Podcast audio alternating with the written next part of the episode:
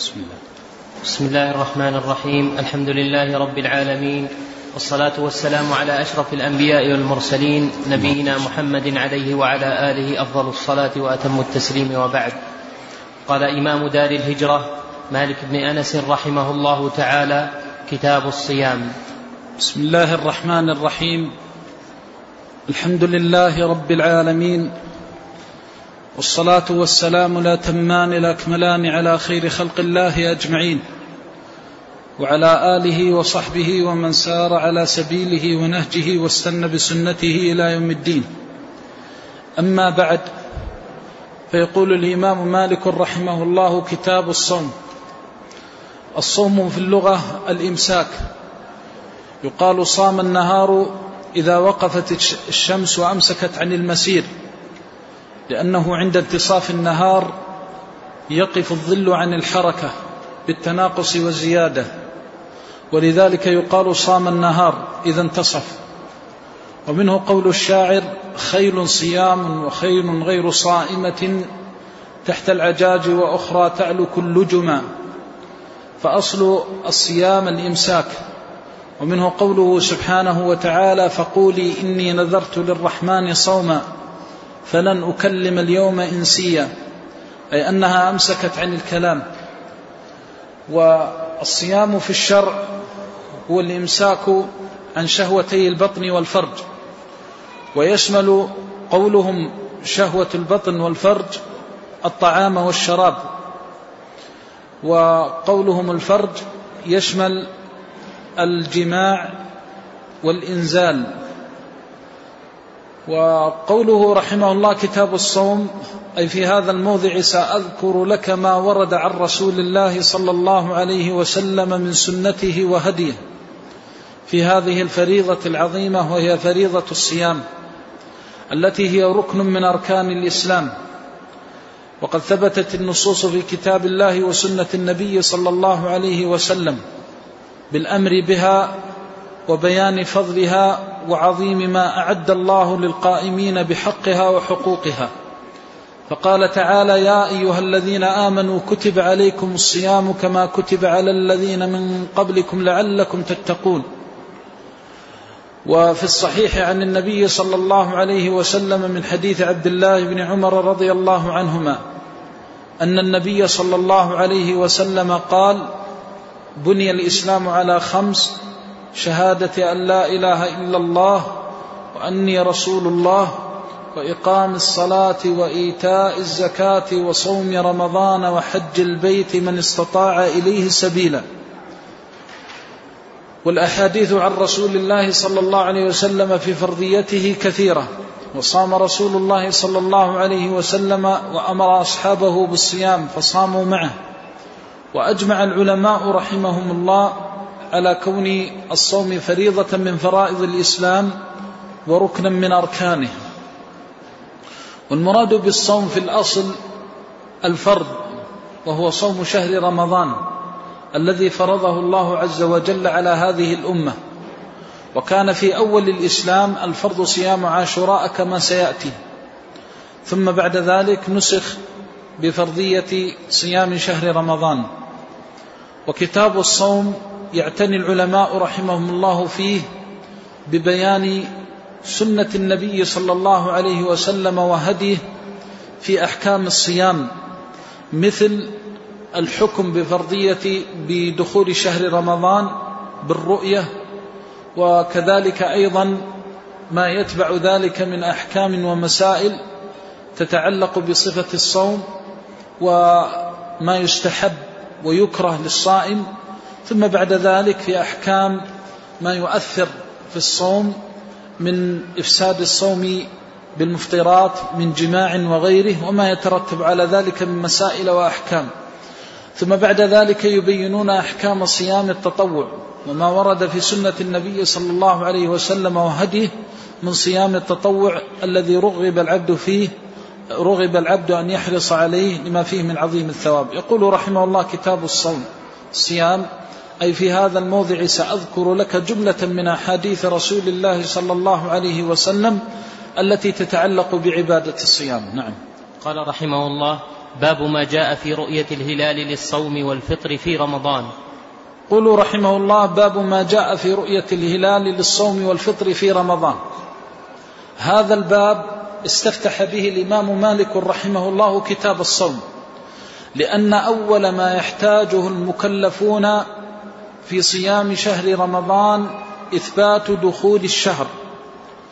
وحينئذ يرد السؤال ما هو المعتبر أو ما هي الطريقة المتبعة لإثبات دخول شهر رمضان. ولما كانت النصوص الواردة عن رسول الله صلى الله عليه وسلم قد بينت أن العبرة بالرؤية. صدر العلماء رحمهم الله بهذا الباب. وبهذه الترجمة التي تتعلق برؤية الهلال أعني هلال شهر رمضان للحكم بدخول شهر رمضان ومن ثم فرضية الصيام على المكلفين. والرؤية المراد بها الرؤية البصرية فيقال رأى الشيء يراه رؤية إذا أبصره وعاينه أي رآه بعينه وهي مستندة إلى الحس. ويستوي في ذلك أن يراه الإنسان حديد البصر أو من كان دون ذلك. ويستوي أن يراه بعين مجردة أو يراه بواسطة كما وجد في زماننا من الأجهزة التي يمكن من خلالها الوصول إلى رؤية الشيء البعيد وتمييزه لأن العبرة بمعرفة درجة القمر. فإذا كانت درجته تثبت دخول الشهر وأنه في المنزلة التي هي لبداية الشهر فيستوي أن تراه العين بواسطة أو تراه مباشرة لا تأثير للآلات والأجهزة في ذلك. فالرؤية هي التي عليها المعول ولما كانت هي الأساس ويتبعها إكمال العدة ترجم العلماء رحمه الله بهذه الرؤية لعناية السنة عن رسول الصحيحة عن رسول الله صلى الله عليه وسلم بها. ثم هذه الرؤية يحكم بها بدخول شهر رمضان ويحكم بها بخروج شهر رمضان وهي لا تختص بشهر رمضان بل سائر الشهور موقوفة على هذه الرؤية من حيث الأصل لأن معرفة دخول الشهر القمري وخروجه تترتب عليه مسائل وأحكام منها ما يتعلق بالعبادات كمسألة الصوم ومنها ما يتعلق بالمعاملات كالبيوع والإيجار والديون وآجال الديون ونحو ذلك منها العدد في الطلاق والعدد في الحداد ونحو ذلك من المسائل الشرعية المترتبة على الرؤية. ولذلك نص العلماء رحمهم الله على أن تراء الهلال من فروض الكفاية. بمعنى أنه ينبغي للأمة أن تحرص على تراء الهلال ليلة الشك ليلة الثلاثين. وأنهم إذا تركوا الترائي يأثمون جميعا. فلا بد من أن يكون فيهم من يعتني بهذا الأمر وينبغي أن يحث عليه ويحض عليه ما أمكن. لما فيه لما يترتب عليه من الأحكام الشرعية المتعلقة بعبادات الناس ومعاملاتهم. قال رحمه الله تعالى حدثني يحيى عن مالك عن نافع عن عبد الله بن عمر رضي الله عنهما أن رسول الله صلى الله عليه وسلم ذكر رمضان فقال لا تصوموا حتى تروا الهلال ولا تفطروا حتى تروه فإن غم عليكم فاقدروا له. عن عبد الله بن عمر رضي الله عنهما وأرضاهما أن النبي صلى الله عليه وسلم ذكر الهلال. ذكر رمضان. رمضان قيل إنه من الرمض وهو شدة الحر. ومنه الرمضاء. وفي الحديث الصحيح عن النبي صلى الله عليه وسلم أنه قال في صلاة الضحى صلاة الأوابين حين ترمض الفصال. قالوا سمي هذا الشهر بهذا الاسم لأنه وافق تسمية العرب له أنه كان في شدة الحر. ومن هنا قالوا سمي رمضان.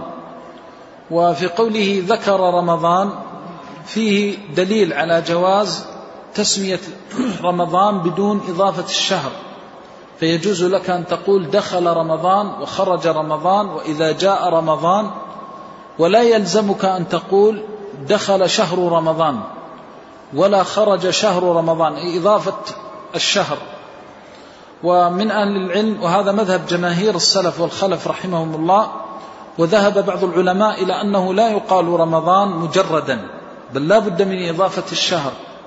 واحتجوا بحديث أبي هريرة رضي الله عنه أن النبي صلى الله عليه وسلم قال لا تقولوا رمضان فإن رمضان اسم من أسماء الله. وهذا حديث ضعيف. والصحيح أنه يجوز أن يقول دخل رمضان وخرج رمضان بدون إضافة الشهر. لما ثبت في الأحاديث الصحيحة عن النبي صلى الله عليه وسلم ومنها ما ثبت في الصحيح من حديث أبي هريرة رضي الله عنه أن النبي صلى الله عليه وسلم قال إذا دخل رمضان فتحت أبواب الرحمة فهذا يدل على جواز إطلاق الشهر إطلاق اسم رمضان بدون إضافة اسم الشهر إليه.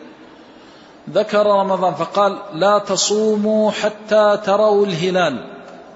لا تصوموا حتى تروا الهلال. المراد هنا أنه لا تصوموا أي لا يلزمكم الصوم صوم شهر رمضان إلا بعد رؤية الهلال. فيه مسائل. المسألة الأولى مشروعية الرؤية أعني رؤية الهلال. وهذه المشروعية في الأصل منبنية على السنة الكونية التي جعلها الله عز وجل في الأهلة وقد نبه عليها دليل الكتاب في قوله سبحانه وتعالى هو الذي جعل الشمس ضياء والقمر نورا وقدره منازل لتعلموا عدد السنين والحساب وقال سبحانه وتعالى يسألونك عن الأهلة قل هي مواقيت للناس والحج فدلت الآيتان الكريمتان على أن القمر آه، أن الله سبحانه وتعالى قدر القمر منازل من أجل معرفة السنين والحساب والسنين معرفتها متوقفة على معرفة الشهور والشهور معرفتها متوقفة على معرفة تمام الشهر ونقصانه. بمعرفة منزلة القمر هل الشهر كامل أو ناقص؟ فدل دليل القرآن على أن الرؤية هي الأصل. ولذلك لا يستطيع أحد أن يرد هذه النصوص في كتاب الله وسنة النبي صلى الله عليه وسلم الواضحة الجلية التي تدل على أن الأصل في إثبات الشهور والحكم بخروجها هو الرؤية. وإذا تأملت السنة فإنها أكدت هذا كما في حديث فإن النبي صلى الله عليه وسلم قال لا تصوموا حتى تروا الهلال. فلما قال لا تصوموا حتى تروا الهلال دل على أن رؤية الهلال معتبرة وأن الشرع حكم بها واعتد بها لدخول الشهر وخروجه. ومن هنا فهي الأصل. ثم تأمل رحمك الله الصيغة لا تصوموا حتى تروا الهلال. وكأن الرؤية هي الأصل والأساس. ثانيا تأمل رحمك الله سماحة الشرع ويسره فإن الرؤية أمر ميسر للناس عامهم وخاصهم وليست بمحصورة في طائفة دون طائفة بمعنى أن الرؤية تتيسر في الأزمنة والأمكنة والعصور المختلفة بخلاف الحساب الفلكي فإن الحساب الفلكي لا يضبطه ولا يعلمه إلا الخاصة. ولا يمكن الوصول إليه إلا عن طريق حذاق أهله ممن يشتغل به ويعتني به. ولكن الرؤية يمكن للإنسان وهو في الحاضرة ويمكن يمكن للإنسان أن يرى الهلال وهو في البادية ويمكن أن يراه وهو وحيد ويمكن أن يراه مع الجماعة. أمر ميسر سهل. ولذلك بنيت أحكام الشريعة بدخول الأشهر وخروجها على هذا الأمر الذي فيه اليسر والسماحة فإذا قال قائل إن العبرة برؤية الهلال ليس مضيقا على الناس كما يظن البعض وليس مشددا عليهم بل إن التشديد هو الحساب الفلكي والأمور العسيرة التي لا يمكن ضبطها إلا من الخاصة. ثالثا أن الحديث حصر ثبوت دخول الشهر وخروجه بالرؤية وإكمال العدة. ففيه دليل على أنه لا عبرة بالحساب الفلكي. وقد جاء ذلك صريحا في قوله عليه الصلاة والسلام في الصحيح إنا أمة أمية لا نكتب ولا نحسب. الشهر هكذا وهكذا. فهذا الحديث صريح في الدلالة على أن العبرة بأمرين بأحد أمرين. إما رؤية شرعية قد توفرت فيها الشروط المعتبرة فيحكم بدخول الشهر وخروجه. وإما أن تكمل العدة. فليس هناك أمر ثالث. وهذا بحمد الله من تيسير الله. والحساب زائد على هذا. فجاءت السنة لو لم يأتي إلا هذا الحديث لدل على عدم الاعتداد بالحساب الفلكي. فلما جاء صريحا من قوله عليه الصلاة والسلام لا نكتب ولا نحسب يدل دلالة واضحة على أنه لا يعول على الحساب. وهذا مذهب جماهير السلف والخلف والأئمة الأربعة والظاهرية وأهل الحديث وحكي الإجماع عليه إلا أنه آه، حكي, حكي خلاف مطرف بن عبد الله الشخير وهو من التابعين والقول عنه لم يحرر لأنه اختلفت الرواية عنه قيل إنه لم يقصد الحساب الفلكي لعموم الأمة أي أنه يعتد به وإنما قصد للحاسب نفسه. وقيل إنه يقصد العموم. ثم الرواية عنه تكلم فيها بعض العلماء وقال أنه لم يثبت إسنادها ولم يصح عن مطرف بسند صحيح. كما أشار إليه بعض أئمة الحديث وبعض الشراح منهم الإمام الحافظ عبد البر رحمه الله. فالمقصود من هذا أنه حكي عن أنه يقول بالاعتداد بالحساب الفلكي وهذا قول لم يسبق إليه. والذين من بعده لم يوافقوه عليه إلا ما حكي عن ابن سريج من الشافعية. ثم الحكاية عن ابن سريج اختلف فيها على الوجهين كما أشار إليه بعض أئمة الشافعية ومحرري مذهبهم رحمهم الله على نفس الطريقة. هل, هل مراده الحاسب نفسه في حق نفسه إذا عرف الحساب وضبطه ولم توجد رؤية هل له أن يعمل في حق نفسه أم أنه يريد العموم بالاعتداد بالحساب؟ ومثل هذا الخلاف يوهن عند من يعرف مسالك العلماء في الخلاف وليس بالخلاف المؤثر. وإذا كان المخالف من الأئمة الأربعة إذا خالف النص الواضح الصريح في السنة لم يلتفت في خلافه ويعتذر له بالنظر بعدم بلوغ السنة أو عدم اتضاح الدليل له فكيف إذا كان قد خالف سواد الأمة الأعظم ومذاهب العلماء رحمهم الله؟ فالقول بالاعتداد بالرؤية. وبتمام العدة هو الأصل. أننا نعتبر أحد الأمرين. إما أن تكون هناك رؤية تثبت نقصان الشهر الماضي وإما أن يحكم بتمام الشهر وكماله. قوله عليه الصلاة والسلام لا تصوموا حتى تروا الهلال يقال أهل إذا رفع صوته ومنه حديث جابر بن عبد الله رضي الله عنهما في الصحيح أن النبي صلى الله عليه وسلم في حجة الوداع أهل بالتوحيد أي رفع صوته بتلبيته عليه الصلاة والسلام المشتملة على توحيد الله عز وجل.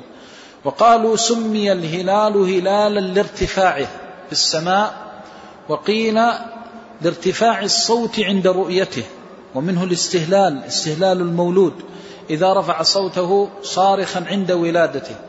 قالوا إن الهلال إذا رآه الناس في العادة يصيحون ويصبح هناك لجج وصياح فسمي هلالا من أجل هذا. وقوله عليه الصلاة والسلام لا تصوموا حتى تروه. ليس المراد أن يراه كل فرد بنفسه وإنما هو عام أريد به الخصوص أن يراه من يعتد برؤيته على الصفة المعتبرة حيث فسر هذا الحديث الأحاديث فسرته الأحاديث الأخرى ومنها قوله عليه الصلاة والسلام فإن شهد شاهدان مسلمان فصوموا وأفطروا وانسكوا. فقوله إن شهد شاهدان مسلمان فدل على أن قوله صوموا لرؤيته أن المراد به أن يراه من المسلمين من يعتد برؤيته. ثم إذا رؤي الهلال لدخول شهر رمضان أو خروج شهر رمضان ففيه تفصيل أو أي شهر. أما بالنسبة لشهر رمضان في دخول شهر رمضان الرؤية في دخول شهر رمضان إما أن تكون من جمع بلغ مبلغ التواتر وإما أن يكون من جمع بلغ حد الاستفاضة وإما أن يراه عدلان وإما أن يراه الواحد. هذه أربعة أحوال. إذا رآه الجمع الذي بلغ مبلغ التواتر سواء كانت السماء صحوا أو كانت غائمة فيها غيم وقتر فبالإجماع يحكم بدخول الشهر والجمع الذي مبلغ التواتر هو الجمع الذي يستحيل تواطؤهم على الكذب. واختلف فيه قيل الثلاثون قيل السبعون على خلاف مشهور عند العلماء رحمه الله في حد التواتر. وأما الاستفاضة فهي من ثلاثة فيها وجهان قيل الاستفاضة هي التواتر. وهذا ضعيف. والأقوى أن الاستفاضة من الثلاثة إلى ما دون حد المتواتر. الخبر المستفيض.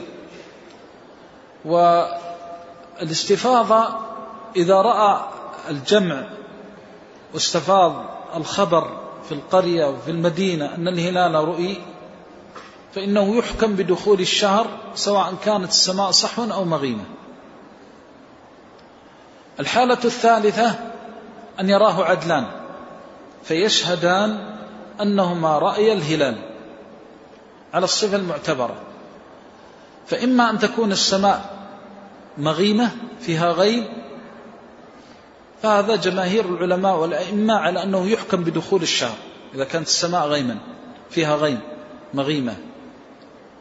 وأما إذا كانت السماء صحوا فإن الجمهور على أنه يحكم بدخول شهر رمضان بشهادة العدلين. على تفصيل عند المالكية في المصر الكبير والصغير لكن من حيث الأصل أن شهادة العدلين توجب دخول شهر رمضان.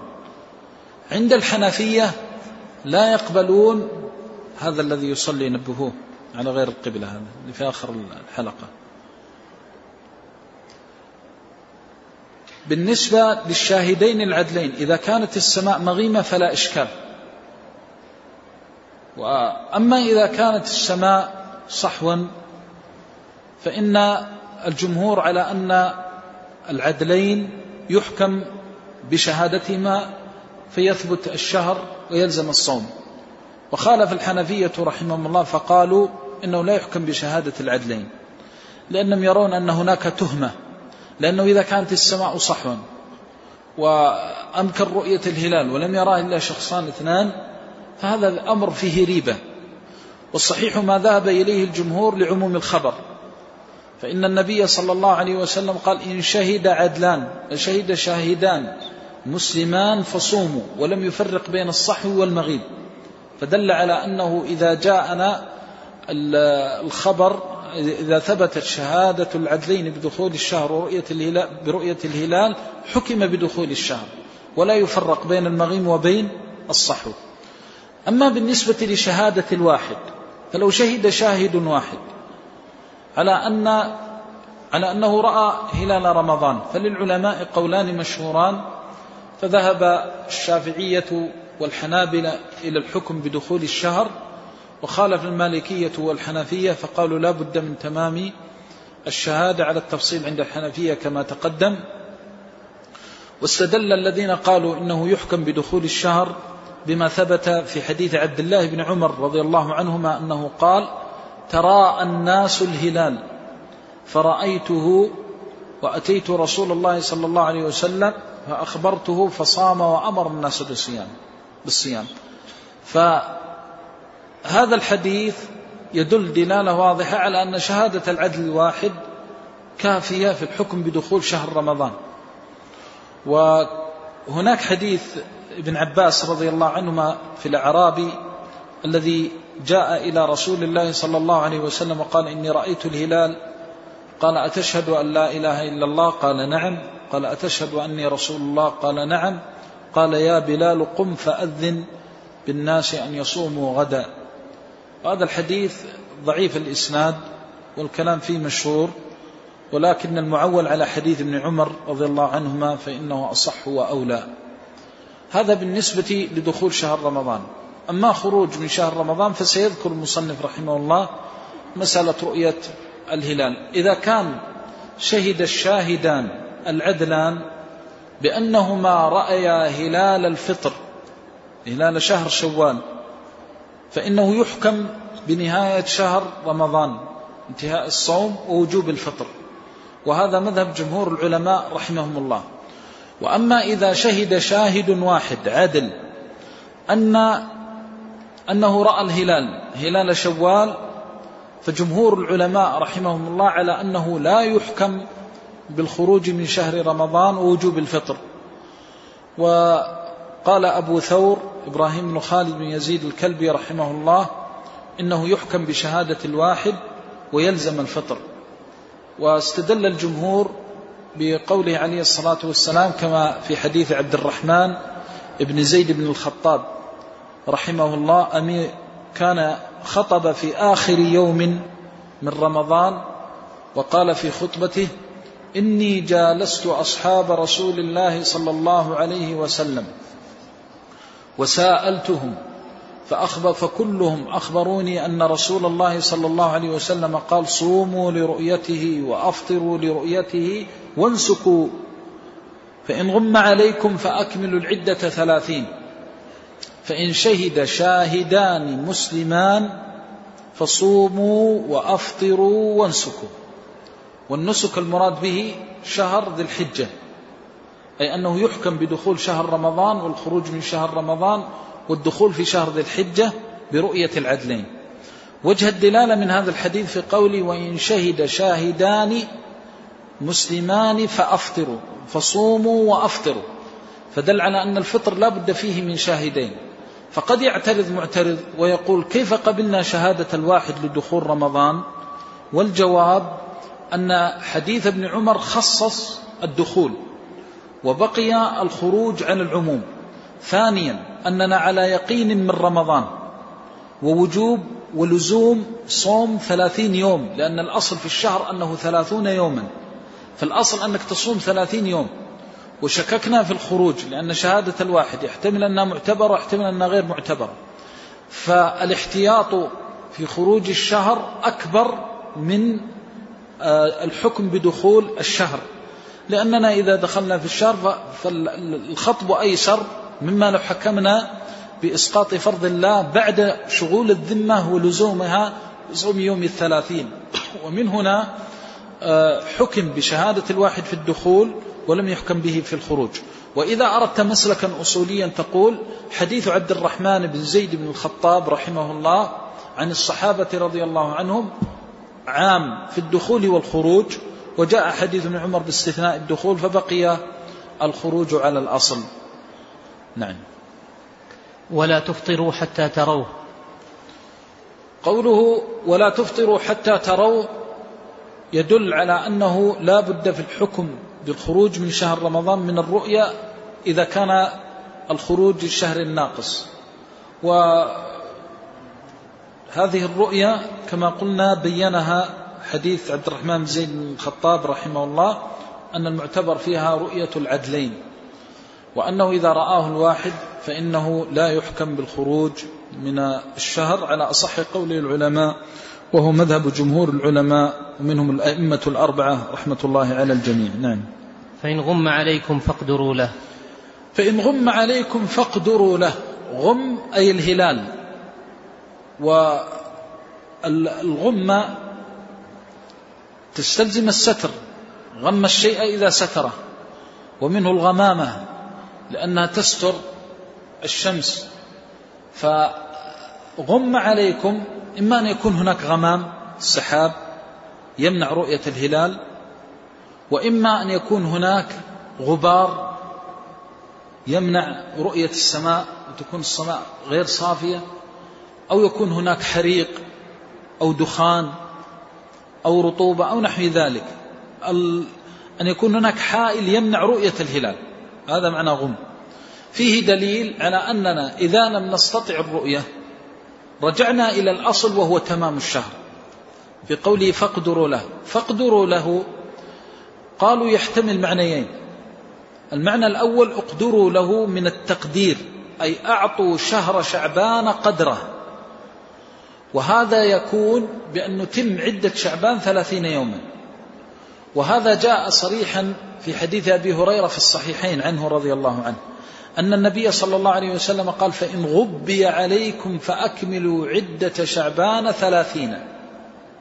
فدل على أن مراد بقوله فاقدروا له أي أكملوا العدة ثلاثين.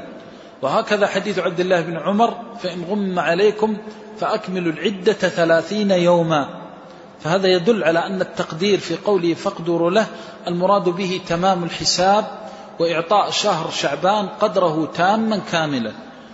وقيل فاقدروا له من القدر بمعنى التضييق تقدير بمعنى التضييق ومنه قوله تعالى يبسط الرزق لمن يشاء من عباده ويقدر له.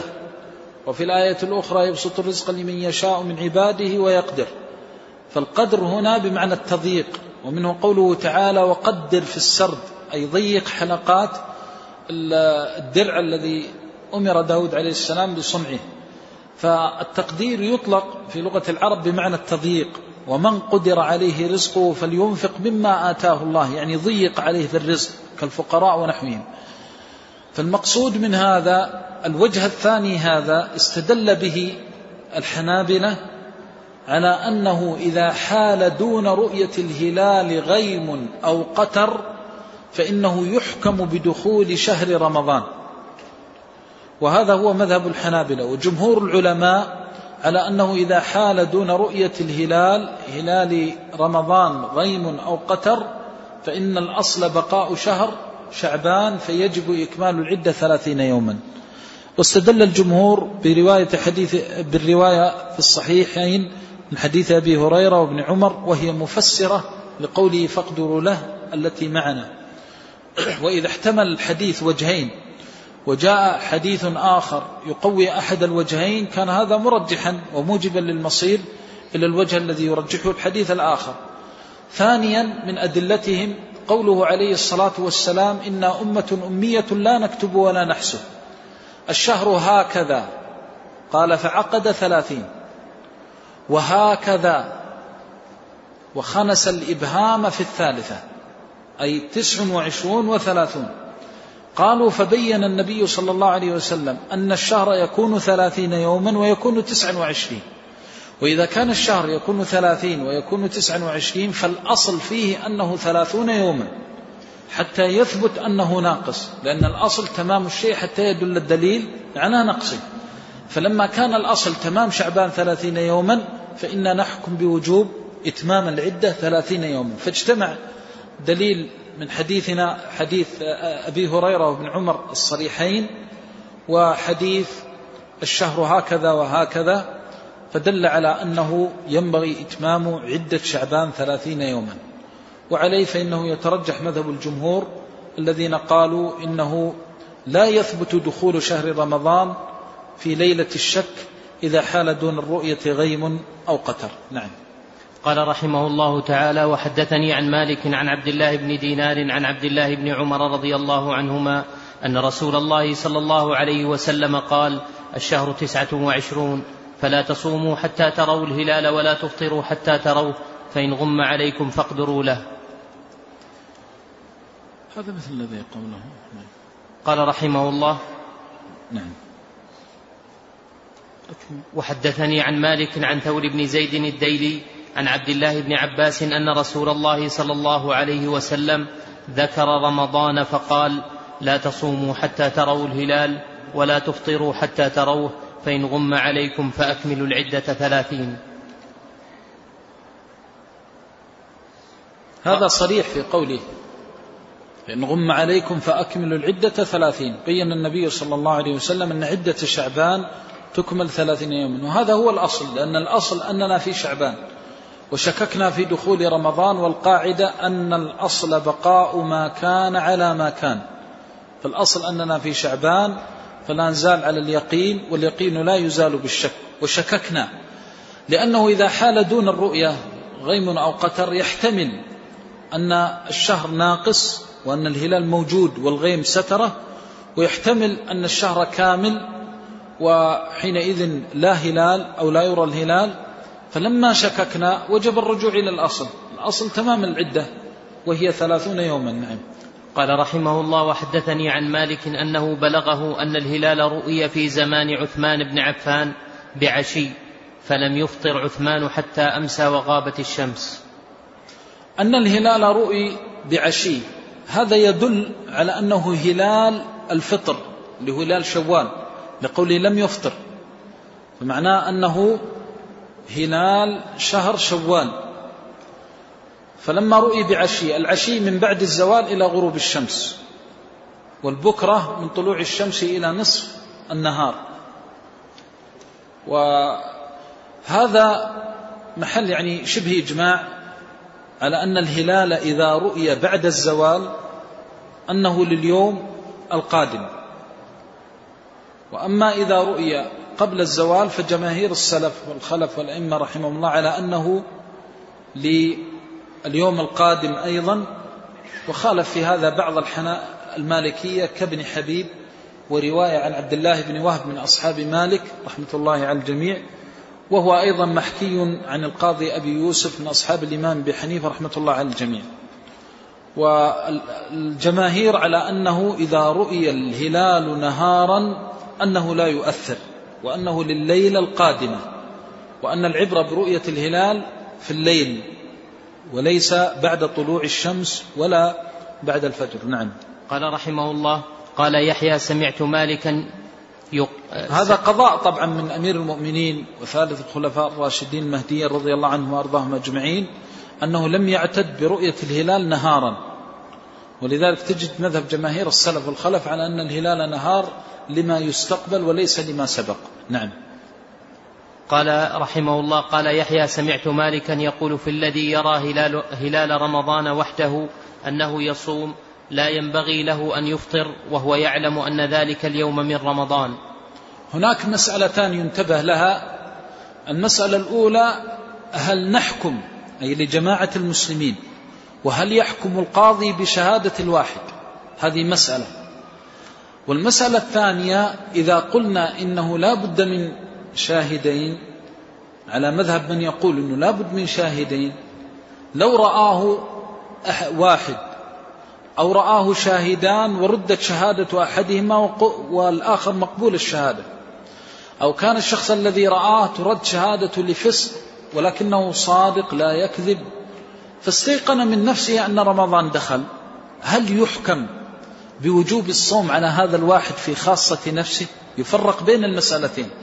المسألة الأولى للعموم. وهل للقاضي أن يحكم بشهادة الواحد؟ قلنا أقوى القولين أنه يحكم. فعلى قول من يقول لا بد من شاهدين يرد هذا السؤال على مذهب مالك رحمه الله ومن وافقه. هب أن هذا الواحد رآه. هل يصوم في خاصة نفسه ويلزمه الصوم في خاطر؟ لأنه تبين أنه رمضان. للعلماء قولان في المذهب عند المالكية رحمه الله منهم من قال يجب عليه الصوم كما صرح الإمام مالك رحمه الله وهذا هو الأصل. ومنهم من قال لا بد من حكم الحاكم لدخول رمضان. لقوله عليه الصلاة والسلام صومكم يوم تصومون وفطركم يوم تفطرون. فقالوا على هذا الوجه لا يلزم. نعم. قال رحمه الله ومن رأى هلال شوال وحده فإنه لا يفطر لأن الناس يتهمون نعم. يتهمون لأن الناس اقرأها كاملة. قال ومن رأى هلال شوال وحده فإنه لا يفطر لأن الناس يتهمون يتهمون على أن يفطر منهم من ليس مأمونا ويقول أولئك إذا ظهر عليهم قد رأينا الهلال. مراد بهذا سد الذريعة رحمه الله أن الناس يتهمون.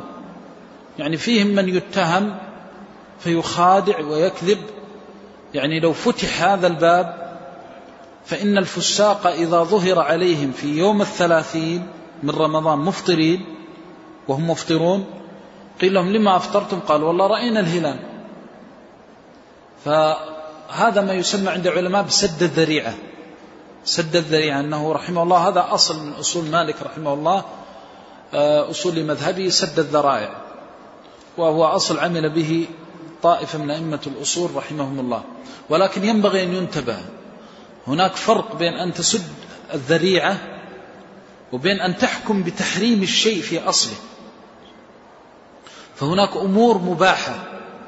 فإذا اجتهد بعض العلماء ورأوا سد الذريعة فيها في أزمنة من الأزمنة يأتي من يتشدد خاصة عند بعض المتأخرين ويجعل هذا المباح حراما.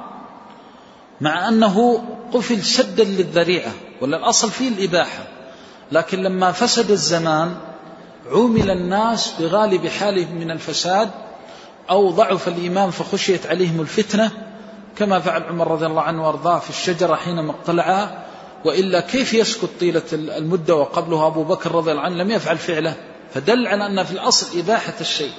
ننبه على هذا لأن بعض طلبة العلم إذا جاء في سد الذراع يتعامل مع الغير معاملة المحرم الذي جزم الشرع بتحريمه وهذا ينبغي أن ينتبه له من ناحية أصولية أن أنه إذا كان الشرع قد أحل الشيء في أصله فهو على حله لكن يعتذر بعذر العلماء والأئمة ويبين لطالب العلم وغيره أن هذا من باب سد الذريعة وليس من باب تحريم ما أحل الله أو تحليل ما حرم الله. هذا أمر مهم ينبغي أن ينتبه له. آه، بين رحمه الله في هذه المسألة أنه إذا رأى الهلال وحده هلال شوال.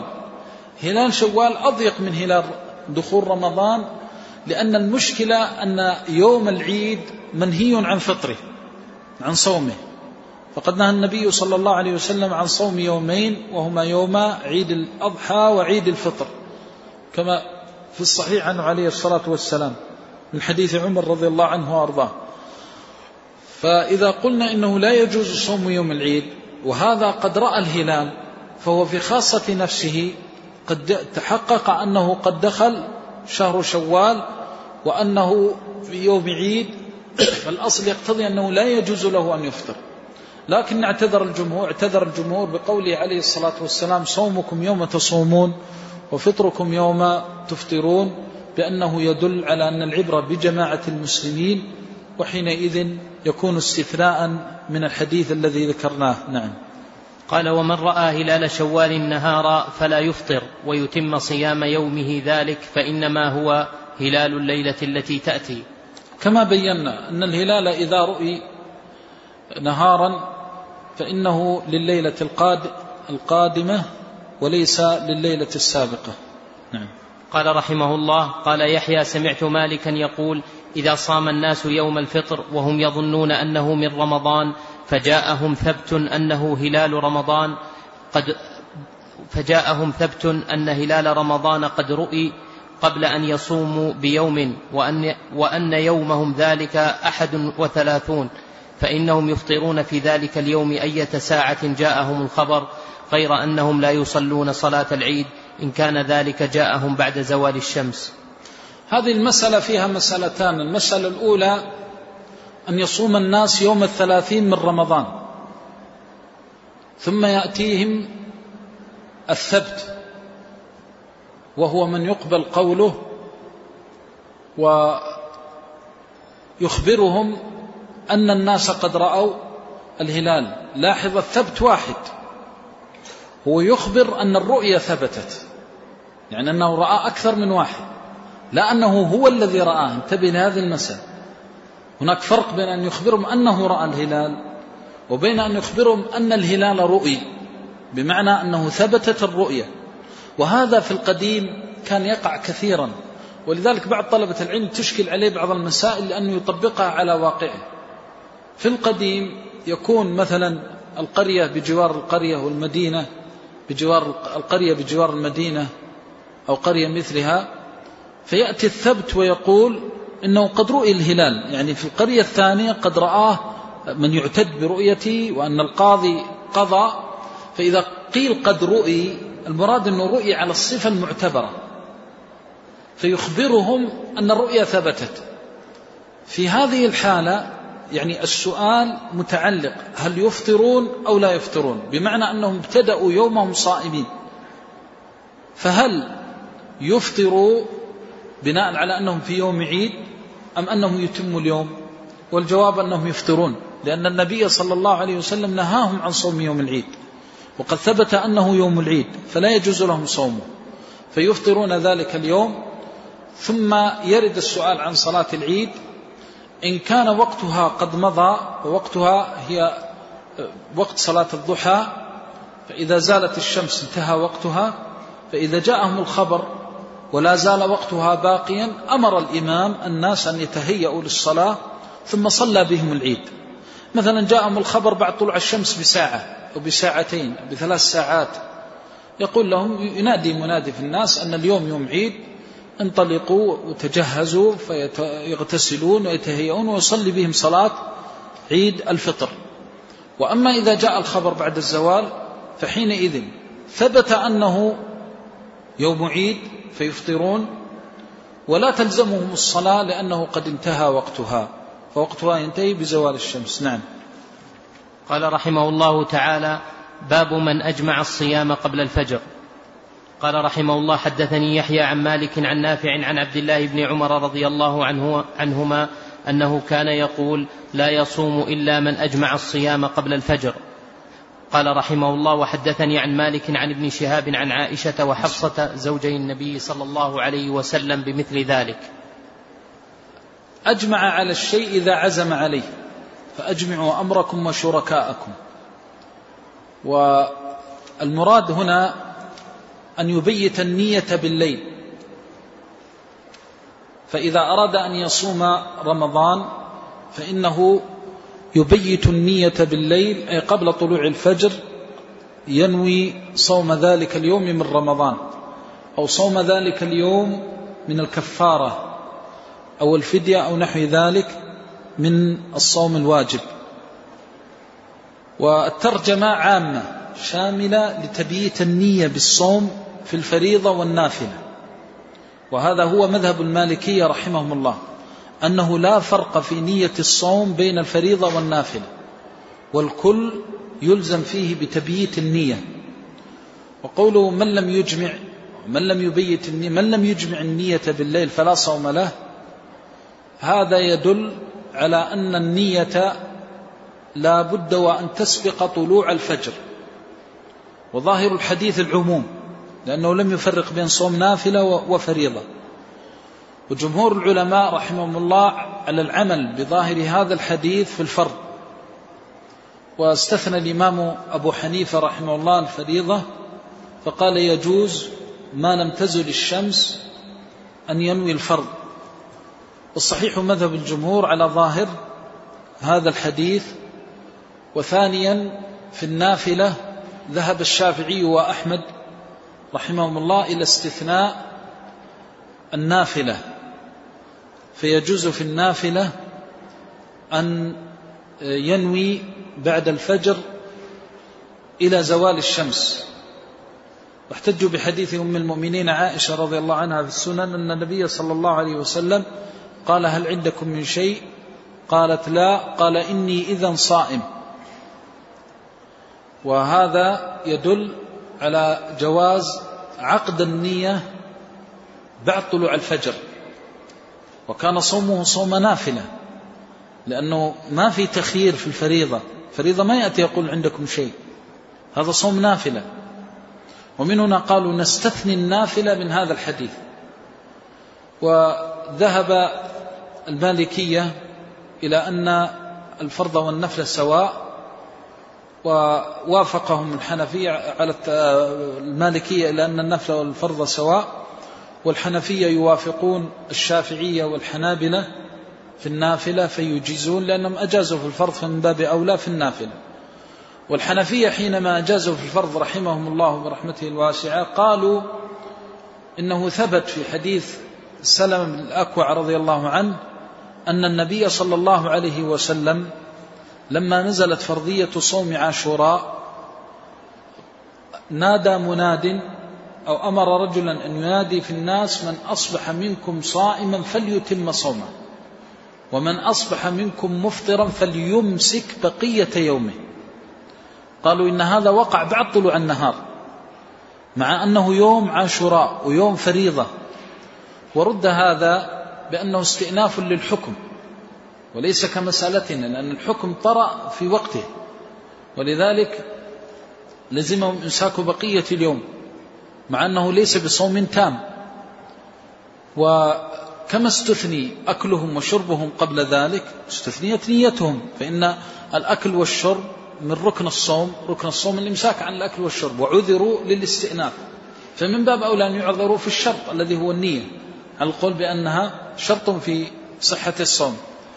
وبناء على ذلك قوي مذهب الجمهور في الفريضة وقوي مذهب من يقول باستثناء النافلة لحديث أم المؤمنين عائشة فالذي يظهر والعلم عند الله أنه يجوز في النافلة أن ينوي بعد طلوع الفجر إلى الزوال ويجوز ولا يجوز في الفرض إلا إذا بيت النية بالليل. نعم.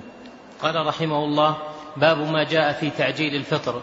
قال رحمه الله حدثني يحيى عن مالك عن أبي حازم بن دينار عن سهل بن سعد الساعدي رضي الله تعالى عنه أن رسول الله صلى الله عليه وسلم قال لا يزال الناس بخير ما عجلوا الفطر. قوله رحمه الله باب ما جاء في تعجيل الفطر التعجيل ضد التأخير وعجل في الشيء إذا بادر به وأسرع. والفطر المراد به الفطر من الصوم عند غروب الشمس. وهذه الترجمة موافقة لظاهر الحديث حيث دلت السنة عن رسول الله صلى الله عليه وسلم على أن الصائم السنة فيه أن يعجل في فطره ولا يتأخر. وما ترك عليه الصلاة والسلام باب خير إلا دل الأمة عليه حتى في فطرهم من صومه. بين أن التعجيل في الفطر خير. لا يزال الناس بخير. ما عجلوا الفطر. هذا الحديث بين فيه النبي صلى الله عليه وسلم أن الأمة بخير إذا عجلت فطرها. والسبب في ذلك أن الله أحل الأكل والشرب بغروب الشمس.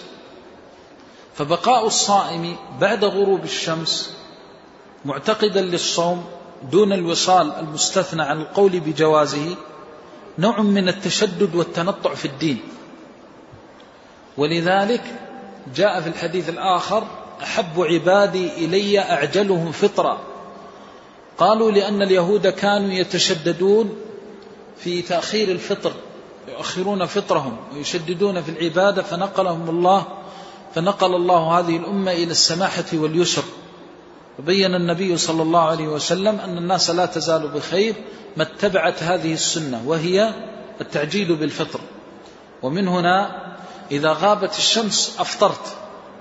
وإذا سمعت المؤذن ولا يمكنك رؤية المغيب وفي مكان فيه مؤذنون مثل المدن تعمل بأذانه. وإذا لم يتبين لك أنه أصاب أو أخطأ أجزأك صومك بإجماع العلماء.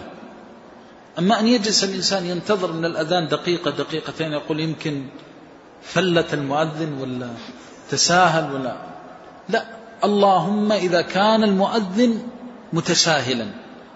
ويوجد هذا يوجد في بعض نسأل الله العافية من لا يخاف الله ولا يتقيه. لأن الذي يتساهل في أذان الفجر وأذان المغرب من المؤذنين يحمل وزرا عظيما في تساهله. ولذلك قال صلى الله عليه وسلم في حديث أبي داود وأحمد بسند صحيح عن أبي هريرة المؤذن مؤتمن والإمام ضامن. قالوا المؤذن مؤتمن لأنه أتمن على ركنين من أركان الإسلام الصلاة والصوم. فهو يخبر الناس ببداية صومهم ونهاية الصوم. فإذا كنت سمعت المؤذن وعملت بأذانه لا تلتفت إلى شيء آخر. هذا الذي كلفك الله. تفطر وتبني على هذا. ولا تدقق ولا تشدد ولا تحاول أن تنظر إلى ال...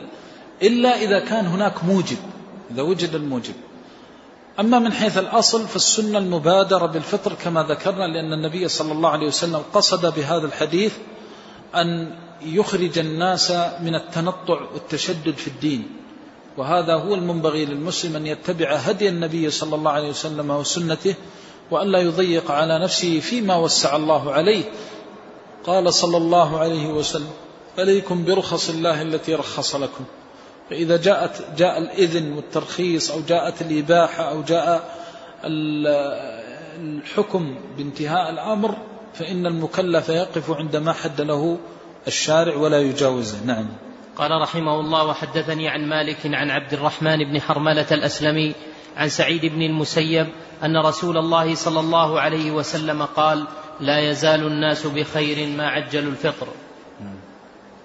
قال رحمه الله وحدثني عن مالك عن ابن شهاب عن حميد بن عبد الرحمن أن عمر بن الخطاب وعثمان بن عفان كانا يصليان المغرب حين ينظران إلى الليل الأسود قبل أن يفطرا. ثم يفطران بعد الصلاة وذلك في رمضان. هنا فعل عمر وعثمان رضي الله عنهما.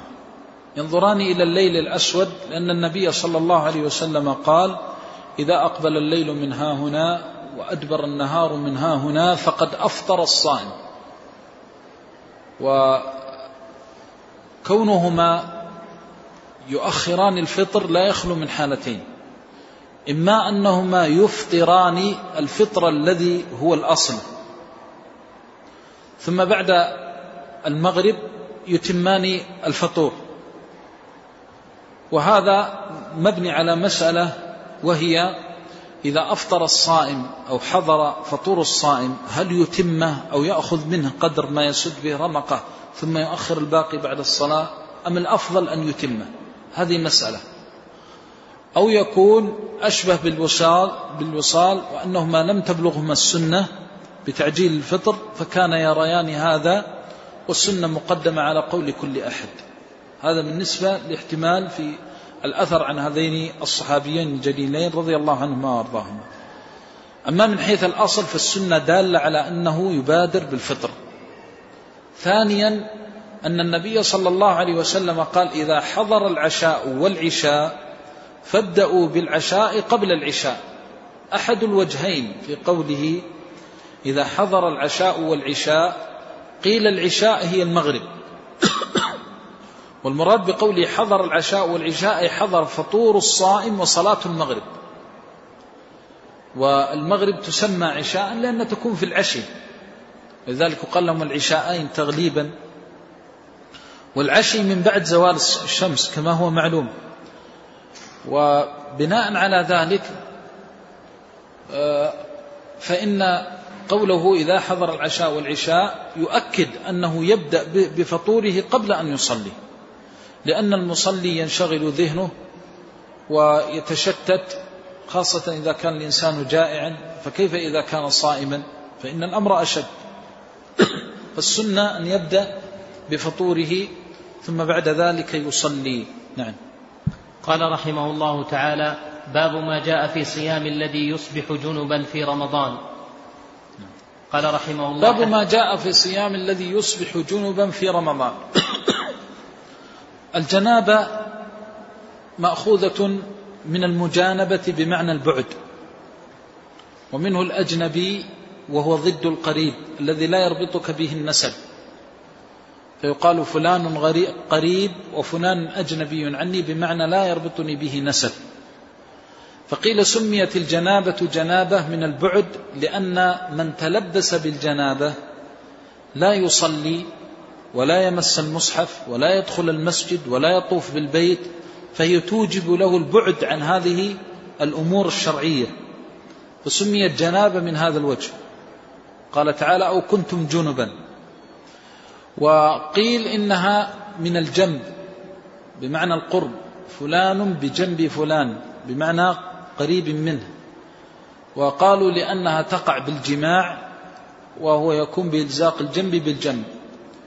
والمراد بالجنابة آه، الجنابة تحصل بسببها الذي هو الجماع أو الاحتلام. لكن إذا حصل الاحتلام أو إخراج المني يخص بقولهم احتلام. إذا قيل جنابة في الغالب أن تقع بالجماع.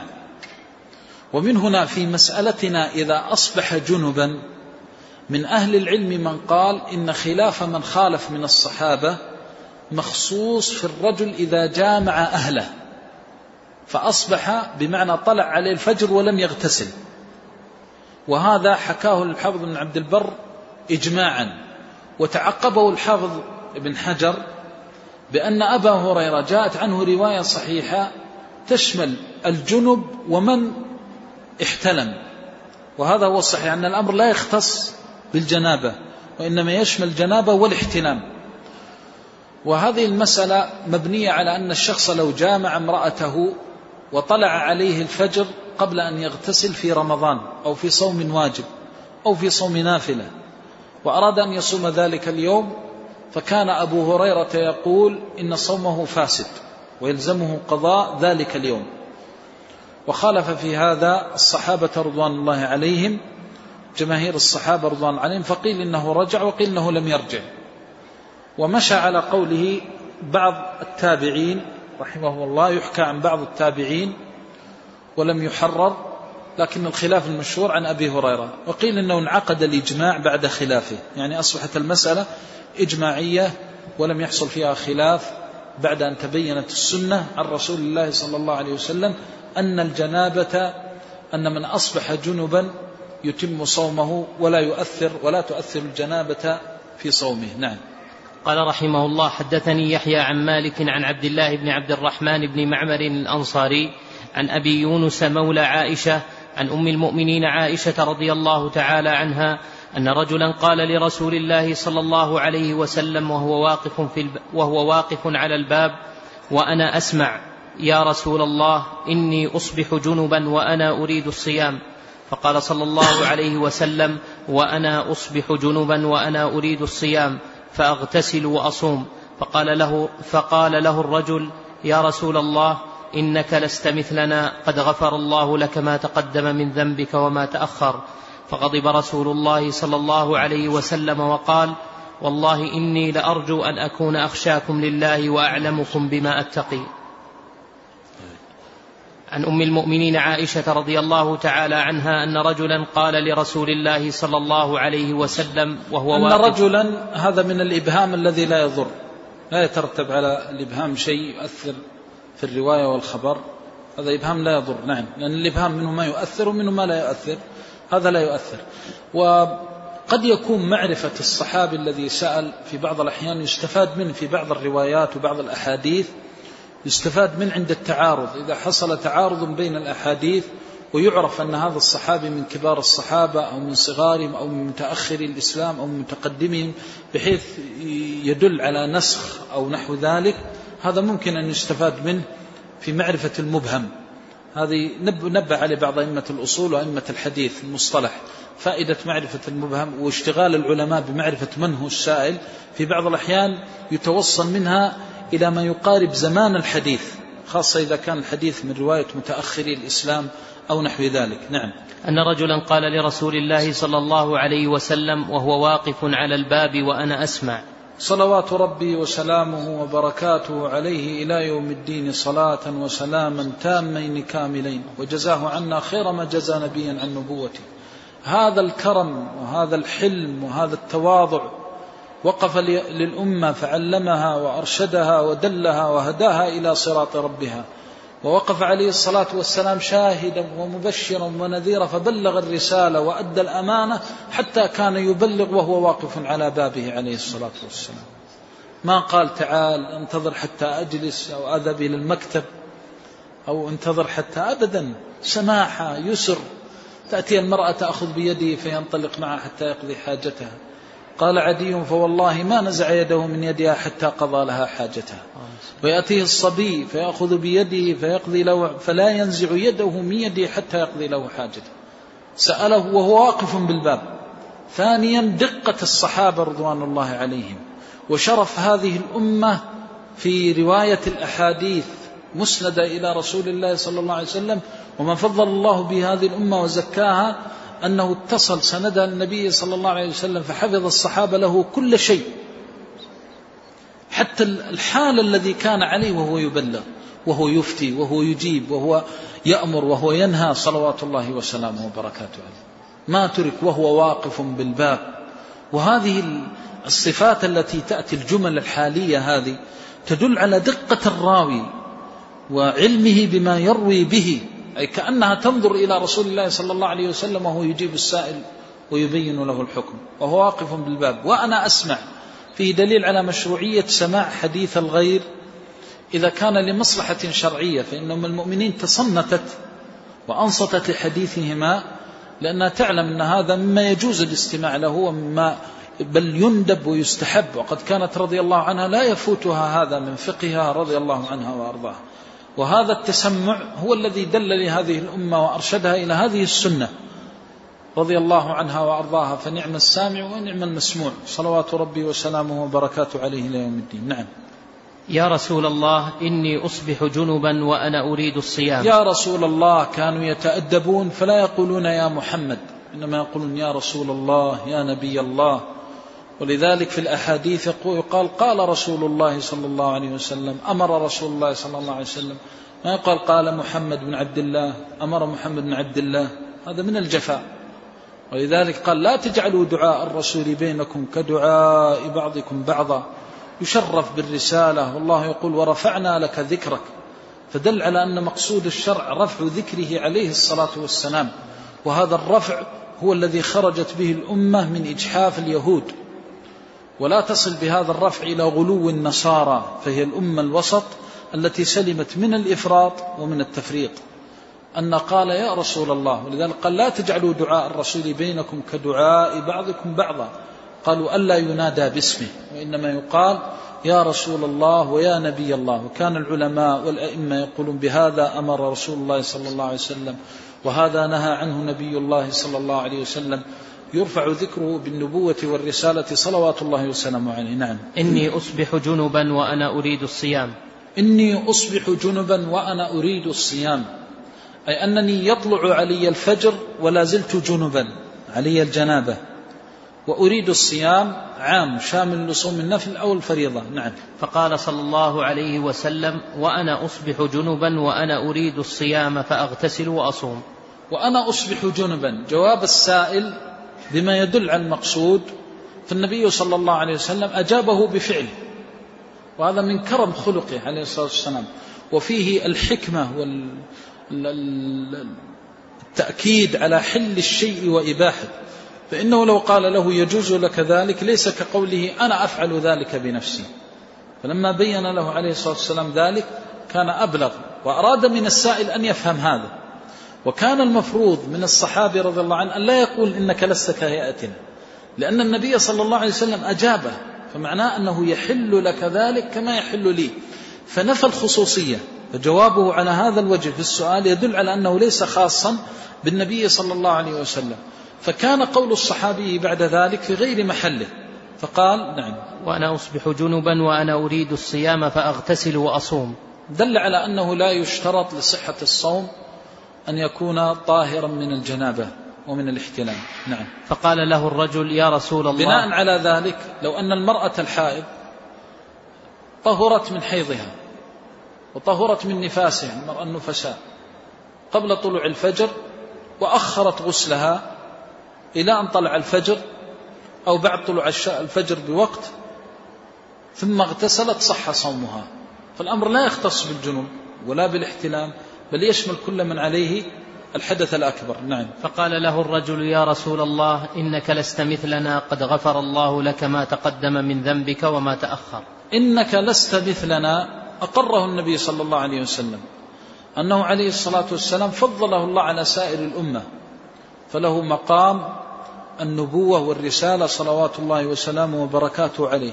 أنه ليس مثلنا من ناحية ما خصه الله به من الخصائص وفضله به من الفضائل. وقد غفر الله لك ما تقدم من ذنبك وما تأخر. هذا صريح الكتاب. يغفر لك الله ما تقدم من ذنبك وما تأخر.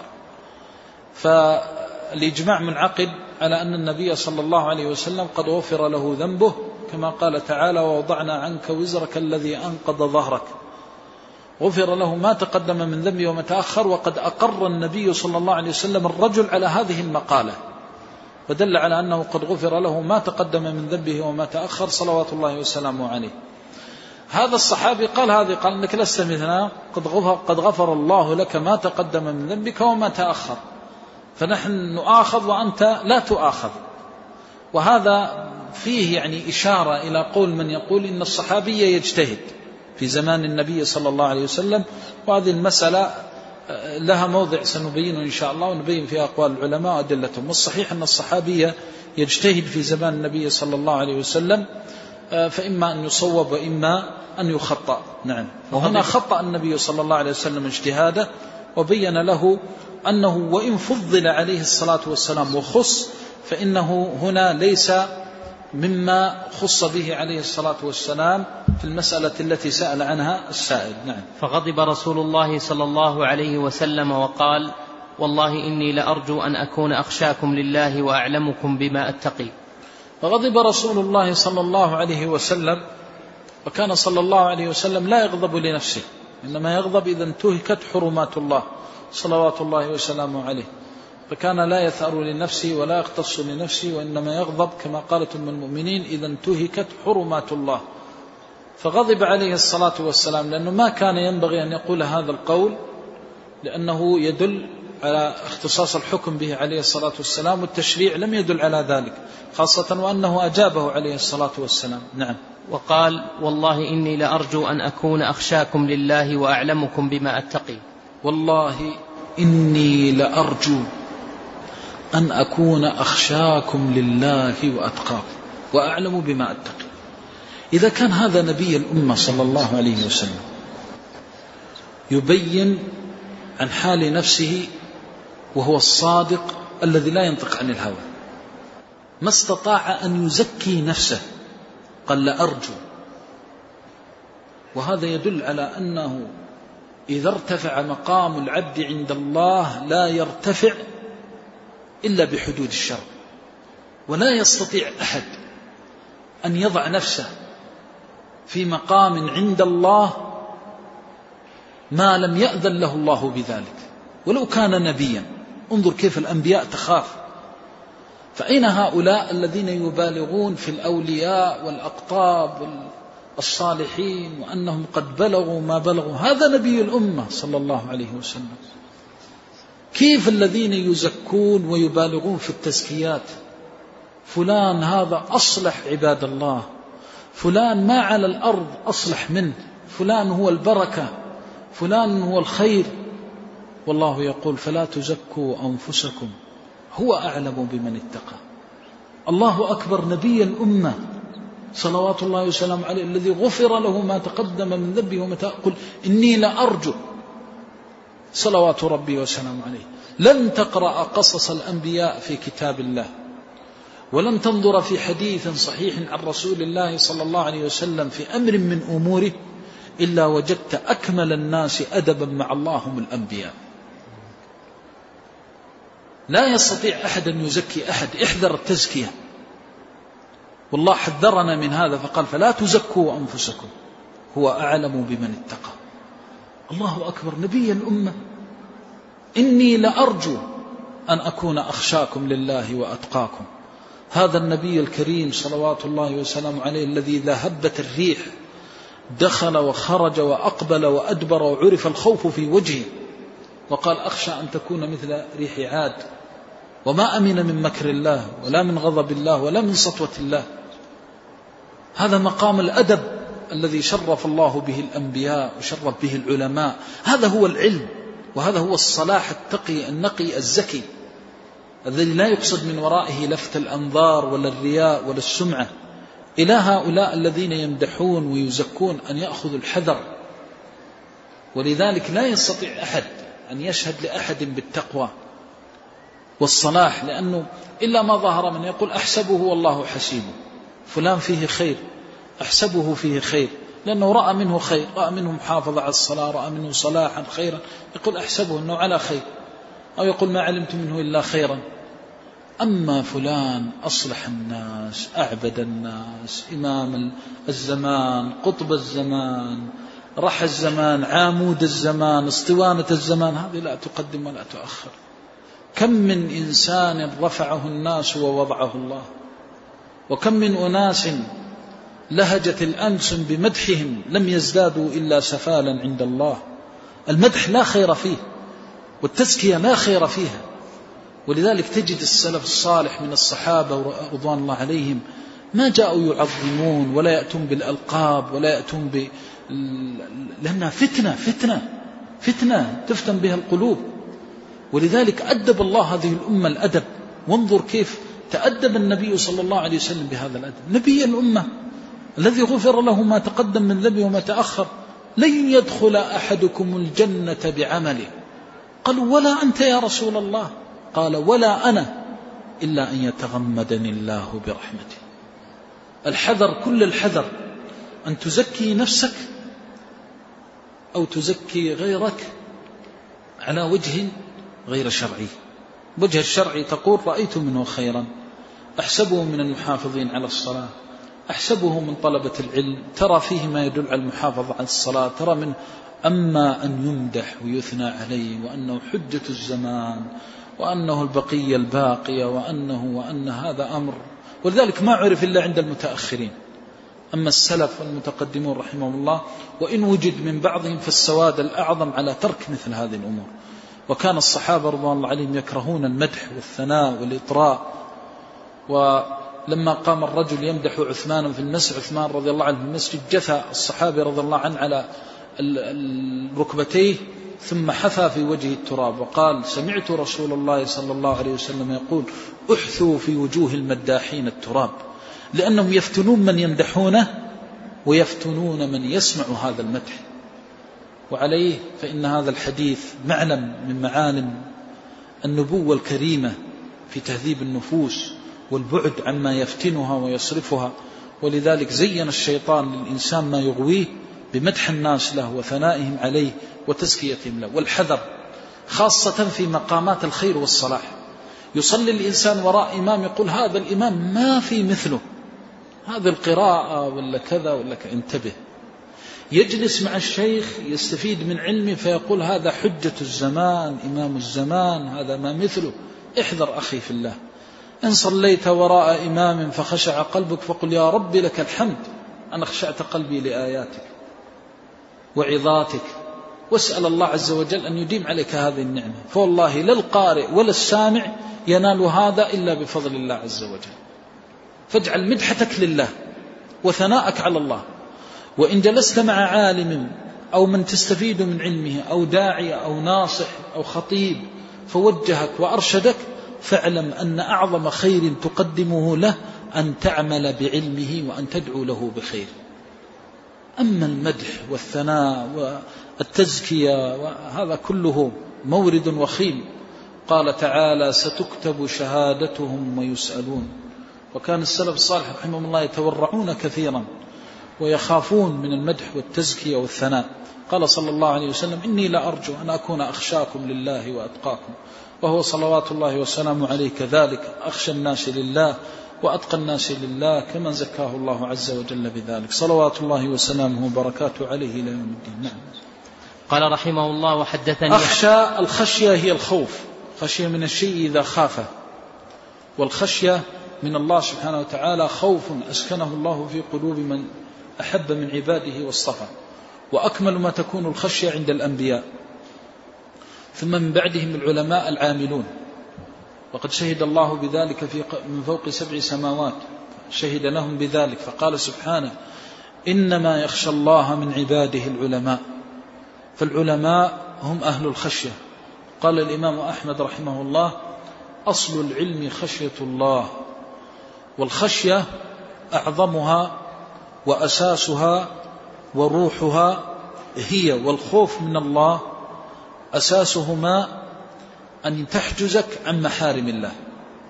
فما كان من الخوف والخشية يحجزك عن محارم الله هذا هو الأساس. وما زاد على ذلك فهو فضل من الله عز وجل. أن يحمل على معالي الأمور وعلى المسارعة في الخيرات والباقيات الصالحات. أصل الخشية العلم خشية الله. ولذلك تجد الذي انتفع بعلمه أكثر خشية لله عز وجل. فتجده أعف الناس لسانا وأبعدهم عن أذية المسلمين. يخاف الله في نفسه ويخاف الله في أمة محمد صلى الله عليه وسلم. فمن دلائل العلم قائم على الخشية أن تجده ينصح لعامة المسلمين. فلا يحل لهم ما حرم الله. ولا يحر ولا يضيق عليهم فيحرم عليهم ما أحل الله. وينصح لعامتهم فيفتي بعلم ويعلم بعلم ما علمه تكلم فيه وما جهله سكت عنه. وينصح لعامة لكتاب الله وسنة النبي صلى الله عليه وسلم بنشرهما وتعليمهما ودلالة الناس عليهما وتحبيب الناس في قراءة الكتاب والسنة والعمل بما فيهما. فهذا كله من دلائل الخشية. تجد علمه مؤثرا فيه قد ظهرت آثاره وبركاته وخيره عليه في قوله وعمله وسمته ودله. جعل الله إياكم ذلك الرجل. إني لأرجو أن أكون أخشاكم لله وأتقاكم من عطف العام على الخاص لأن الخشية من التقوى. وإذا قدم الخاص على العام فيقدم لمزيته وشرفه وعلو أمره. فلما كانت الخشية تحجز عن محارم الله وتحمل على فعل فرائض الله آه، صارت كالأساس للتقوى. فإن الذي يخاف الله ويخشاه لن يضيع حقا لله ولن يضيع حقوق عباد الله. وأيضا لا ينتهك حرمات الله ولا يؤذي عباد الله. هؤلاء هم أهل الخشية وهم أهل الخوف من الله. أخشاكم لله وأتقاكم والتقوى فعل فرائض الله وترك محارم الله. أن تعبد الله على نور من الله ترجو ثواب الله وتخشى عذاب الله. والمتقي هو الذي إذا قال قال لله وإذا عمل عمل لله. والتقوى هي أساس الخير كله. وما خرج الإنسان من الدنيا بزاد أحب ولا أكرم على الله منها. كما قال تعالى وتزودوا فإن خير الزاد التقوى واتقون يا أولي الألباب. فأسعد الناس في هذه الدنيا من كان متقيا لله. فلم أرى السعادة جمع مال ولكن التقي هو السعيد لأنه لا تعطى التقوى إلا لأحباب الله. قال تعالى والله يحب المتقين فإذا كان الإنسان فيه صفات المتقين ومن أهل التقوى فذلك دليل على محبة الله له واصطفاء الله له واجتباء الله وكونه من اجتباهم الله جعلنا الله وإياكم منهم. لأن الله أعطى الدنيا لمن أحب وكره ولم يعطي الدين إلا لمن أحب. ومن أخلص الدين وأعظمه تقوى الله عز وجل. نعم. قال رحمه الله وحدثني عن مالك عن عبد ربه بن سعيد عن أبي بكر عن عبد الرحمن بن الحارث بن هشام عن عائشة وأم سلمة زوجي النبي صلى الله عليه وسلم ورضي الله تعالى عنهما أنهما قالتا كان رسول الله صلى الله عليه وسلم يصبح جنبا من جماع غير احتلام في رمضان ثم يصوم. هذا تأكيد لما تقدم. نعم. قال وحدثني عن مالك عن سمي مولى أبي بكر بن عبد من غير احتلام قيل إنه عليه الصلاة والسلام لا يحتلم لأن النبي صلى الله عليه وسلم بين أن الحلم من الشيطان قيل أنه هو الاحتلام الإنزال أنه يكون من الشيطان. والشيطان لا يتسلط على رسول الله صلى الله عليه وسلم لأنه معصوم منه صلوات الله وسلامه عليه. نعم. قال وحدثني عن مالك عن سمي مولى أبي بكر بن عبد الرحمن بن الحارث بن هشام أنه سمع أبا بكر بن, أبا بكر بن عبد الرحمن بن الحارث بن هشام يقول كنت أنا وأبي عند مروان بن الحكم وهو أمير, وهو أمير المدينة. أجل أجل فذكر له أن أبا هريرة يقول من أصبح جنوبا أفطر ذلك اليوم. فقال مروان أقسمت عليك يا عبد الرحمن لتذهبن إلى أمي إلى أمي المؤمنين عائشة وأم سلمة فلتسألنهما عن ذلك. فذهب عبد الرحمن وذهبت معه حتى دخلنا على عائشة فسلم عليها. ثم قال يا أم المؤمنين إنا كنا عند مروان بن الحكم فذكر له أن أبا هريرة يقول من أصبح جنبا أفطر ذلك اليوم. قالت عائشة ليس كما قال أبو هريرة يا عبد الرحمن أترغب عما كان رسول الله صلى الله عليه وسلم يصنع؟ فقال عبد الرحمن لا والله قالت عائشة فأشهد, فأشهد على رسول الله صلى الله عليه وسلم أنه كان يصبح جنبا من جماع غير, غير احتلام ثم يصوم ذلك اليوم. قال ثم خرجنا حتى دخلنا على أم سلمة فسألناها فسألها عن ذلك فقالت مثل ما قالت عائشة. قال فخرجنا حتى جئنا مروان بن الحكم فذكر له عبد الرحمن ما قالتا. فقال مروان أقسمت عليك يا أبا محمد لتركبن دابتي فإنها بالباب فلتذهبن إلى أبي هريرة فإنه بأرضه بالعقيق فلتخبرنه فلتخبرنه ذلك. فركب عبد الرحمن وركبت معه حتى أتينا أبا هريرة فتحدث معه عبد الرحمن ساعة ثم ذكر له ذلك فقال له أبو هريرة لا علم لي بذلك إنما أخبرنيه مخبر. هذا الحديث عن أم المؤمنين رضي الله عنهما وأرضاهما تقدم معنا لكن الذي فيه زيادة قصة مروان بن الحكم أنه سمع هذه الفتوى من أبي هريرة رضي الله عنه وأرضاه. وأرسل عبد الرحمن بن الحارث المخزومي رحمه الله إلى أم المؤمنين عائشة وأم سلمة. فلما سألهما أخبرتاه بهدي النبي صلى الله عليه وسلم الذي تقدم معنا. وكان مروان بن الحكم أميرا على المدينة لمعاوية بن أبي سفيان رضي الله عنه وأرضاه. فلما أخبره بما قالت قول أم المؤمنين عائشة ترغب عن سنة النبي صلى الله عليه وسلم؟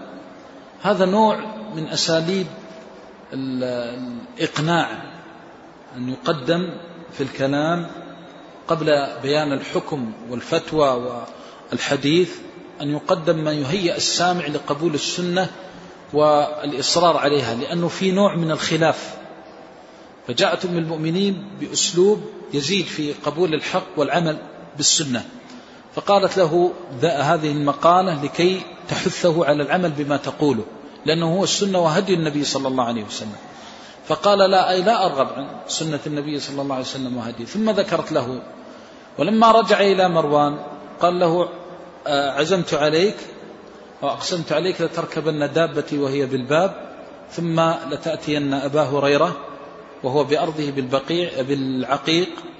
العقيق عدة أعققة هناك عقيق أعلى العقيق من جهة الوادي الذي فيه الميقات وهناك العقيق الأوسط وهو تقريبا مقابل للجمة جمة أم خالد وهي التي أمام السد سد العقيق القديم سد وادي العقيق القديم إلى تقريبا الجامعة ثم أطراف الجامعة اللي هي جهة بئر روما ثم بعد ذلك آخر العقيق إلى مجمع الأسيال هذه كلها يقال لها العقيق ووادي العقيق يشملها لأن الوادي يسيل من هذه الجهة يسيل من الجهة الجنوبية الغربية إلى الجهة الشمالية منحدرة إلى الغرب أيضا قليلا. آه هذا المواضع من الميقات إلى مجمع الأسيال كانت فيها مزارع الصحابة رضوان الله عليهم كأبي هريرة وسعد بن أبي وقاص وعبد الله بن عمر آه وضعوا فيها آه مزارع آه، كانوا ينزلون بها وهي من المدينة بالنسبة للعقيق من عاليه من جهة الوادي. أما من جهة الجمة وجهة الجامعة فما خرج عن الوادي فليس من حد المدينة. لأن الذي من جهة الميقات يأتي دون عير وحينئذ يكون بين عير وثور. وأما الجهة التي هي من غير عير وثور ففيها وجهان منهم من قال الحد الوادي ومنهم من قال الحد آخر الحرة حرة الوبرة وحرة واقم وهي الحرة الشرقية حرة واقم والحرة الغربية حرة وبرة حرة الوبرة. فإن تقتلون يوم حرة واقم فإن على الإسلام أول من قتل. فكان أبو هريرة رضي الله عنه له مزرعة في العقيق فجاء ثم تأمل كيف أدب السلف مع الصحابة. لما جاء إلى أبي هريرة ما جاء مباشر. وقال له آه، بماذا تفتي؟ ماذا تقول؟ هل أنت تقول كذا؟ بلغنا يا شيخ عن كذا وكذا. ما في لا بلغنا ولا أنت الذي تقول كذا وكذا. هذه الأساليب المرجفة مع أهل العلم البعيدة عن الأدب. الممجوجة الممقوتة التي لا تليق بعامة الناس فضلا عن العلماء ما كان الصحابة والتابعون لهم يتعاطونها ولا يقولونها مع بعضهم. انظر في الرواية فجلس يحدثه ساعة. ثم بعد ذلك سأله المسألة. هذه هي النفوس التي تريد مرضاة الله عز وجل هذه النفوس التي تحفظ الحرمة تحفظ المكانة. أما أن يأتي الإنسان بمجرد أن يرى من إنسان الفتوى وقد تكون خلافية ومسألة خلافية كما يشتكي بعض طلبة العلم بعض العلماء فيأتي كأنه يريد أن يقاتله. أنت الذي تقول كذا وكذا وأنت الذي تفتي بكذا وكذا من أنت الذي تأتي وتقف على رقاب الناس تتسلط عليهم؟ سل عما بدا لك وقل له هل يجوز كذا وكذا هل يحرم ما هو دليل كذا وكذا هل هناك شيء من السنة من الكتاب؟ هذا يتكلم بالشرع وله حق عليك فاحفظ حقه ولا تضيعه. واحفظ حرمته ولا تنتهكه فكان الصحابة وتتابعون لهم بإحسان على هذا الأدب. جلس يحدثه ساعة يعني وقتا ثم سأله مع أنه جاي بدابة مروان ورايح يعطل الدابة والسيارة لكن حرمة أبا هريرة حرمة أبي هريرة أعظم. أعظم من الدابة التي جاء بها. وأعظم من مصالح أمير المدينة مروان الحكم. لأنه أمام صحابي أمام وعاء من أوعية العلم كان يقال له حافظ الصحابة. رضي الله عنه وأرضاه قال عليه الصلاة والسلام لا يحبك إلا مؤمن ولا يبغضك إلا منافق. رضي الله عنه وأرضاه. وجزاه عن سنة النبي صلى الله عليه وسلم خير الجزاء وأسناه. فالمقصود أنه أخبره بهذا الخبر فبين له السنة فاعتذر أبو هريرة رضي الله عنه بأنه لم يسمع ذلك من النبي صلى الله عليه وسلم. نعم. قال وحدثني عن مالك عن سمي مولى أبي بكر عن أبي بكر بن عبد الرحمن عن عائشة رضي الله تعالى عنها وأم سلمة زوجي النبي صلى الله عليه وسلم ورضي الله تعالى عنهما أنهما قالتا إن كان رسول الله صلى الله عليه وسلم ليصبح جنبا من جماع غير احتلام ثم يصوم. هذا الحديث كما تقدم يثبت السنة أن النبي صلى الله عليه وسلم أصبح جنبا من غير احتلام ثم يصوم أي يغتسل لصلاة الفجر ويصلي ويتم صومه صلوات الله وسلم عليه. نعم. قال رحمه الله باب ما جاء في الرخصة في القبلة للصائم. قال رحمه الله حدثني يحيى عن مالك عن زيد بن أسلم عن عطاء بن يسار أن رجلا قبل امرأته وهو صائم في رمضان فوجد من ذلك وجدا شديدا فأرسل امرأته تسأل له عن ذلك فدخلت على أم سلمة زوج النبي صلى الله عليه وسلم فذكرت ذلك لها فأخبرتها أم سلمة فأخبرتها أم سلمة رضي الله تعالى عنها أن رسول الله صلى الله عليه وسلم كان يقبل وهو صائم فرجعت فأخبرت زوجها بذلك فزاده ذلك شرا وقال وقال لسنا مثل رسول الله صلى الله عليه وسلم الله يحل لرسول الله صلى الله عليه وسلم ما شاء. ثم رجعت امرأته إلى أم سلمة فوجدت عندها رسول الله صلى الله عليه وسلم فقال ما لهذه المرأة؟ فأخبرته أم سلمة فقال رسول الله صلى الله عليه وسلم ألا أخبرتيها أني أفعل ذلك؟ فقالت قد أخبرتها فذهبت إلى زوجها فأخبرته. ألا ألا أخبرتها. ألا فقال ما لهذه المرأة؟ فأخبرته أم سلمة فقال رسول الله صلى الله عليه وسلم ألا أخبرتيها؟ ألا أخبرتيها. ألا أخبرتيها أني أفعل ذلك؟ فقالت قد أخبرتها فذهبت إلى زوجها فأخبرته فزاده ذلك شرا وقال لسنا مثل رسول الله صلى الله عليه وسلم الله يحل لرسول الله صلى الله عليه وسلم ما شاء. فغضب رسول الله صلى الله عليه وسلم وقال والله إني لأتقاكم لله وأعلمكم بحدوده. هذا هذه الترجمة تتعلق بالقبلة للصائم والقبلة من الرجل لامرأته وهي موضع الحديث لأن قبلة الأب لابنه وقبلته لابنته ليس فيها إشكال لأنها قائمة على الرحمة. والمراد هنا القبلة من الرجل لامرأته. ومن المرأة لزوجها. وهي التي تشوبها شائبة الشهوة والصائم مأمور بأن يمسك عن الشهوة وأن يبتعد عن أسبابها حتى لا يقع في المحظور. وهذا الحديث الذي اشتمل على قصة الرجل أنه قبل امرأته فوجد وجدا شديدا فيه دليل على خوف الصحابة رضوان الله عليهم وخشيتهم لله ومحاسبتهم لأنفسهم وكانوا إذا عمل أحدهم العمل أشفق على نفسه خوفا من الله عز وجل حتى يستبين. فجاءت امرأته إلى أم سلمة وفي هذا دليل على جواز فتوى المفضول مع وجود الفاضل وفيه دليل آه، على جواز على فتوى الصحابة في عهد النبي صلى الله عليه وسلم. أن الصحابي كان يفتي في عهد النبي صلى الله عليه وسلم. ولذلك كان النبي صلى الله عليه وسلم يبعث رسله ليعلموا الناس ويرشدوهم ويدلوهم على الخير ويبينون لهم حكم الشرع فيما يكون من أمور دينهم. فأفتت أم سلمة المرأة وبينت لها هدي النبي صلى الله عليه وسلم فلما أخبرت الرجل زاد غضبه وزاده ذلك شرا بمعنى أنه ازداد آه، تألما ولم يغير ذا من ولم يغير ذلك من أمره شيئا. فقال أين نحن من رسول الله صلى الله عليه وسلم؟ الله يحل لرسوله ما شاء. هذا يدل على أنه كان يظن أن النبي صلى الله عليه وسلم كما تقدم معنا في الذي قبله أن هذا من خصوصيات النبي صلى الله عليه وسلم. فلما رجعت المرأة إلى أم سلمة وجدت عندها رسول الله صلى الله عليه وسلم فسألها رسول الله صلى الله عليه وسلم ما شأن هذه؟ فيه مشروعية سؤال المرأة عما عن المرأة إذا وجد الموجب. فأخبرته أم سلمة رضي الله عنها فقال ألا أخبرتيها؟ أني أفعل ذلك. فأخبرته أن أخبرتها وهذا يدل على أنهم كانوا يفتون ويذكرون السنة والدليل من هدي النبي صلى الله عليه وسلم. وهذا أكمل ما تكون به الفتوى أن تكون الفتوى مدعمة بالدليل. وليس هذا بلازم للعالم في كل فتوى لأنه قد يفتي العام الذي لا يفهم الأدلة ولا يحسن فهمها.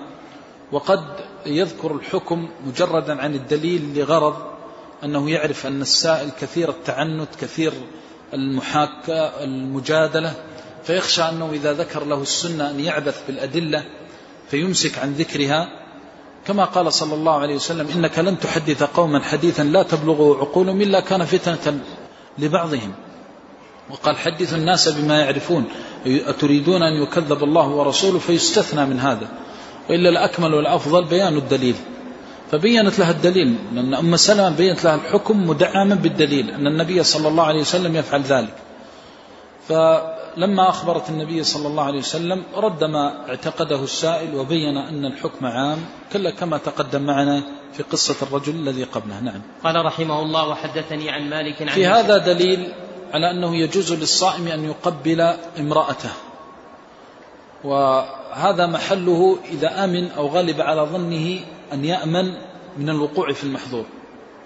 فإما أن يغلب على ظنه أنه سيقع في المحظور فلا يجوز له.